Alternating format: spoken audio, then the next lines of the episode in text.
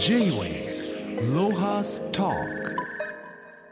今週のゲストは料理家伊沢由美子さんです。リモートでのご出演となります。伊沢さんよろしくお願いします。よろしくお願いします。伊沢さんは海外雑誌マーサ・スチュワートの日本版編集部料理班広告制作部を経て発酵食や薬膳保存食作りをライフワークにし料理家としてレシピを提案 NHK 今日の料理朝市などの料理番組のほか企業 CM 商品開発雑誌映画講演などを手掛けていらっしゃいます、えー、まずあの伊沢さんのプロフィールには料理家以外に国際注意薬膳師とあったんですけどあもう一個国際注意師もあったんですけどこれそれぞれどういった資格なのか教えていただけますか？はい。えー、国際中医師や国際中医薬膳師とは、まあ、中国政府が直轄する関連機関の学術研究団体のもとに認定試験を行う資格なんですよね。はい、で、えー、国際中医薬膳師はこう日常生活に活かせる基本的な中医学とか薬膳の知識がある人と捉えていただければ良いと思います。そしてもう一つの国際中医師は、さらに奥深く中国伝統医学を学んだものです。ただ、医療行為をね、お医者さんのように行うというのではなく、あの、薬剤師さんとか漢方薬局など、東洋医学に関わる方々が多く持ってらっしゃいますね。このえ伊沢さんもともと料理が多分お好きで、まあ、秀でたと思うんですけど、はい、あのそれさらにこの薬膳師とか、まあ、中国のそういう、うんはい、あの価値観っていうのかな、はい、学ぼうと思思われたきっかけって何なんですか？はい。やっぱりあの食べたものが体にどんなふうに影響を与えるのかっていうのが学びたかったんですよね。で、これを帰経と言いますけれども、こういうことって、あの、日本の栄養学はもちろん勉強するんですけど、中医学とか東洋医学にしかこうないものでしたので、そこを知りたかったんですよね。あと小さい時からなんで麦茶を飲んだり、スイカを食べたりするとトイレが近くなるんだろうっていう疑問を解きたかったっていうことなんですよね。J-Way そんな国際中医薬膳師としての、えー、伊沢さんにお聞きしたいんですけども、はい、あの中医学や漢方や薬膳の基本的な考えを簡単にちょっと教えていただけますか？はい、そうですね。もうあのちょっと小難しくね、皆さんあの考えられるかと思うんですけど、実はすごくおおらかなもので、例えば体に熱がこもったら、えー、余分な熱を取るとか、うん、多すぎるものがあったら減らすとか、ちょっと少ないものがあったら、例えばですよ、あの血が足りなかったらそれを増やすためにはどうしたらいいかとか、そういうおおらかなところから、えー、考えられて、献立を立てるものが薬膳ですね。はい、なので、あの、薬膳ってちょっと、あの、生薬とかという言葉も出てきますけれども、身近な薬味も生薬です。あの、生姜とかニンニクとかネギとか、えー、体を温めたり需要が高いものも生薬なんですよね。で、その生薬って、うん、すごく簡単に言うと、美味しく食べられるものが野菜で、ちょっとまずかったり苦かったりするものが生薬っていうふうに分けて考えられると分かりやすいかなと思います。なるほど。あの僕意外なことに血が足んないってあの言われたことあるんですけど、はい、その血が足んない人はレバー食やいいんですかね？そうですね。で、血が足りないのも、どうして血が足りないかとか、どうして血が、えっと、ご自分の体にたまらないのかっていうふうにして、あの、ちょっと変わってくるんですよね。だからその、はい、そう、小倉さんの体質をちょっと伺って、えっと、何を食べ合わせたらいいかっていうことを考えていけばいいかなという感じなんですよね。なので、例えば小倉さんが、ちょっと貧血地味で血が足りないっていう時は、爪が割れるとか、髪のパサつきが気になるとか、あそういう方は結局と言って、あの、確かにレバーもいいですし、それから、えっ、ー、と、肝臓を補うものもいいと思います。多分、小倉さんはお酒も飲まれるのかな、多く、と思うので、はい。おお酒の飲みすぎなんだと思います。そう、お酒の飲みすぎも、あの、和をかけて、えっと、そういう傾向にしてしまうっていうことがあるので、え根本的にそれを食で治しておこうという知識が薬膳です。はい。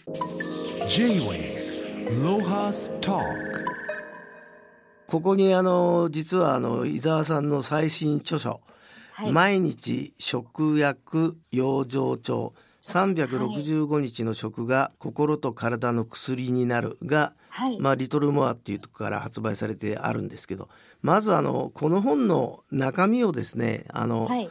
えー著者である伊沢さんからちょっと説明いいただけますか？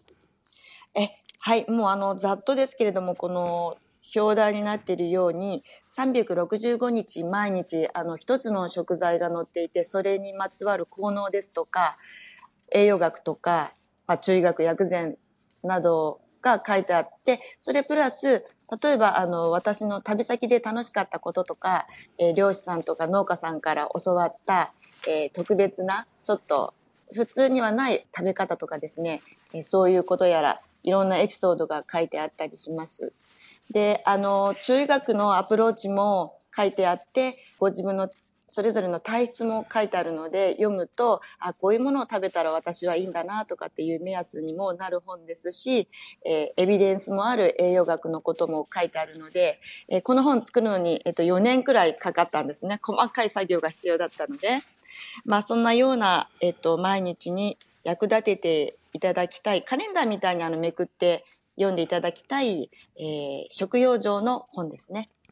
あのこれ実際にあれですか伊沢さんがこの日記みたいにして書いてたものからあ選んで、いはいまあ、1年に、まあ、例えば4年間分を1年にしたとかそんなことなんですか？そうなんですね。えっと、これ、7年くらい前に私ホームページで毎日1個の食材をあげようと自分の勉強のためにもなるので書き出したものなんですね。で、それをあの、総編集してピックアップして、えっと、ギュッと詰めてさらに少しバージョンアップした本ですね。あの一番最後のとこにあの食材の作品みたいなのあるじゃないですかこれが僕はすげえ楽しかったなああ、よかった。そうなんです。そんな風にあの、読んでいただけたら、あの、嬉しいなと思って、一生懸命あの、作っていただきました。J-Way Lohas Talk でもあれだねこれの一番優れてるのはあのまずは春から始まって日にちが振ってあるじゃないですか、はい。3月何日とか。さあ毎日ね。ねだけど3月1日から。まあ、例えば2月の2月ですね。えーあここらはい十何日あたりは寒天とかチョコレートとか、うん。重湯チコリ。これみんなあれですか？体を温める食材なんですかね、そう、体を温めたりとか、その月に必要なものが大体あの、出てるんですね。食材はその2月に出回る食材をピックアップして、それにまつわることを書いているんですが、例えば、でもチョコレートは2月14日なので、バレンタインデーにちなんで、チョコレートになっていたか、あとは、まあ3月3日はおひな様にまつわる、例えば、えっ、と、ちらし寿司に使う錦糸卵の作り方や卵の栄養価とかだったかな。なんかあの、そういうふうに、あの、書いています。い一体あのこの本の中に盛り込まれてる食材っていうのは、なはい。何品ぐらいあるんですか？えっ、と、毎日の食材が365日なんですけど、それプラス、あの、作りやすいソースとか、タレとか、その月に美味しいお味噌汁とかいろんなことが書いてあるので、多分400以上はあると思います。あれですね、えーそんなまあなかなかハンディで手のひらに入るちょうどいいサイズで 400以上もあって、はい。えー本体1600円って安いですねこの本。そうですかね。なんかあの、一生懸命いろんなものが詰まってるので、安いですか？安い。あの一応プロですから本作りの。よね。あの安いし、はい。えーここの本の作り方ってさ今まで誰もやってないんじゃないかなこんなの。なかなかよく考えたなって感心しました。読みやすいし、えー小倉さんにそんな風に言っていただけるとは大変嬉しいです。J-Way Lohas Talk. 伊沢さんのあのいただいた資料を見て聞きたかったのは伊沢さんにとって永遠のテーマ、料理家としてのテーマ塩だって書いてあるんですけど、あこれはなぜですか？そうなんですよ。これ私自分で塩遊びって言ってるんですけど、塩って本当に基本的なもので、まあ人間があの生きていく上に塩がないと体調管理もできないし、綺麗な血液も作れないので、そういう意味でも大事ですが、塩がないと日本のこのえー発酵調味料、おしゅ お醤油や味噌や、それから保存食の昔からある干物とか梅干しとかなど何にも作れないですよね。うんで、それはあの世界的に見ても調味料、魚醤とかも全部塩がないと成り立たないわけで、そういう意味でも基本的にあの塩を尊敬してるんですよね。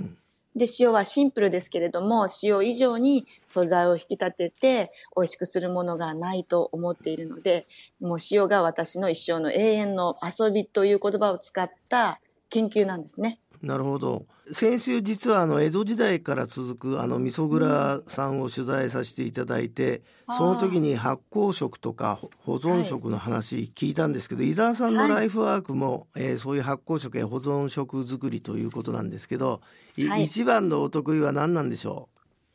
えーやっぱりあの塩遊びから来ているレモン塩とか、それから発酵食の乳酸キャベツなどですけれども、このレモン塩も、ただ、えっと、レモンを塩漬けにしたものなんですが、もともと私はあの、梅干しみたいにレモンを塩漬けにしてたので、えー塩が多いレモン塩だったんですが、えっと、その後、なんかあの、皆さんが気に入ってくださって、こう、作ってくださるようになった時には、少し私も塩分量を控えたレモン塩を紹介しましたけれども、今ではあの塩レモンの方が有名になってるかと思います。そしてもう一つの乳酸キャベツは、ただのあの、ザワークラウトです。キャベツの漬物なんですが、当時大学生だった娘がとても気に入っていたので、彼女が作れるようにと若者向けに作ったのが、実は乳酸キャベツの始まりで、これはあの、農大の先生と一緒に、えー発酵と腐敗が紙一重なので、若い人も失敗しないようにと作ったのが、えーこの乳酸キャベツです。J-Way まあ、僕はあのあの矛盾してるんですけども不節制にお酒飲んだり欠かさないくせに あの、お年寄り向けのあの健康雑誌なんかしょっちゅう買っちゃ見てるんです。だからうん。このレモン、はい。塩レモンも乳酸キャベツも作ったこともありますし食べたこともあるんだけど伊沢さんの中でなんか今度新しいもんなんかあったら教えてもらいたいんですけどはい。なんかとっても簡単なもので、あの、昆布酢だったら多分、あの、あいいね薬膳酢とも、はい、言いますけれども。どどうすんのそれ？どうやってもうこれはね、たんあの簡単に綺麗な瓶に、あの、昆布をちぎって入れて、お酢を注ぐだけです。でああいいねはい。しっかりお酢に昆布が使っていれば永遠に持ちます。お酢は、あの、腐敗しないので。うんで、これ何がいいかっていうと、昆布って実はあのカルシウムもありますが、このカルシウムがお酢に溶けて酢酸カルシウムになるので、このお酢を飲むだけで、コレステロールも減らしたりとかするお酢の効能とともに、疲労回復と、それから、え昆布のカルシウムが摂取できるので、例えば酢飲むのにこの薬膳酢、昆布酢を使うだけで、とってもあの、体にいいものです。お酒にもとても、あの、お酒って肝機能があの、ちょっとダメージを受けるんですけど、このダメージをケアするのは酸味があるものなので、お酢はとてもよく、ここに昆布が入っていることでさらに健康効果があるので、とてもおすすめで、これは続けやすいと思います。なるほど。あのその、えー、昆布酢はこの毎日食薬養生帳にも入ってるんですか？もちろん入っています。なるほど。でここにですね、はい、プラスちょっとクコの実が入っていたりするので、これで薬膳酢っていう名前になるんですけど、うん。はい、クコの実って目にもとてもいいので、多分目もすごくあの使われると思うので、え目薬と言われるくらいのクコを加えるとさらに甘みもついて、たくさんのお砂糖を使わなくても美味しくなるので、そちらもおすすめです。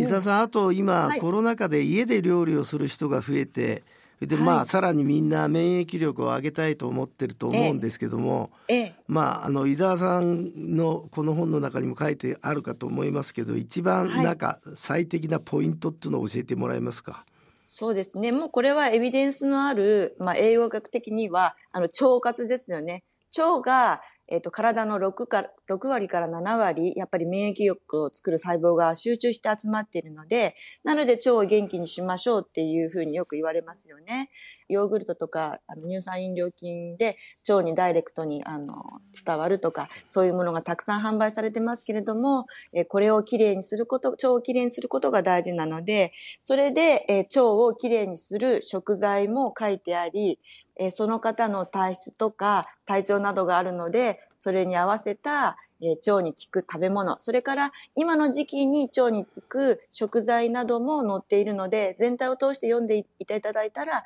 えーそれも手に取るように分かるようになると思います。そして、えー人間はやっぱり心と体がつながっているので、体ばっかりが元気になってクリーンになっても仕方がなく、心もえー丈夫になって、両方、あの、バランスよく元気でいることが大事なので、心も元気になれるような、えー食、手伝うような食や食材や食べ方も書いてあるので、それらをバランスよく取り入れていただいて、えー健やかに体を整えていく、いただけたらなと思います。なるほど。心と体のバランス。私の場合はさらにお金が欲しいから財布が大事で それが揃わないと自律神経収まりませんそねう、それはそうですよね。J-Wave Lohas Talk. 伊沢さんはあー今人気料理家としてお忙しいと思うんですけども今後なんかやってみはい。いこ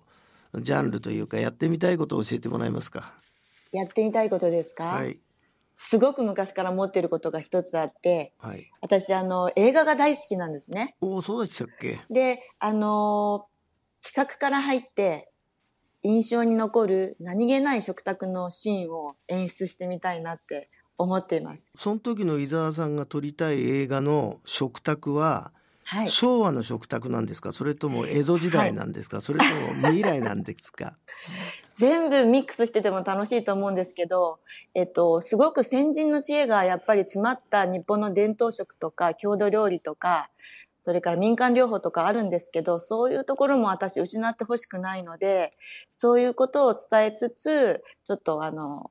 後世に残したいっていうのもあり、そこにまた、だけれども、えー保存食や発酵食、もっといい新しいもの、作りやすいものも生まれてくると思うので、そういうなんかあの皆さんが見て、あ、これやってみたいなと思うこととか、これはちょっとあの残したいなとかって思うことが、あの混じってるようなことを、ぜひこう、そういうシーンも絡められたら嬉しいなと思います。なるほどいや今日はあの伊沢さんに久しぶりにお話伺って非常に前向きな気持ちになりましたやっぱり 体に合ったものを食べてると明るくなるんだね人間ねあ、そうだと思いますし、あと今日食べたものが明日の自分を作りますよね。はいはい。なので、えっと、未来をもう作る大事な食なので、えっと、少し、あの、ちょっと、これ自分の宣伝になってしまうかもしれませんけど、この本を読んでいただいて、えーそういう意味でも食に興味を持っていただけたら嬉しいなと思っています。はい。じゃあ今日はあのお忙しい中どうもありがとうございました。これからも頑張ってください。はい、ありがとうございました。Talk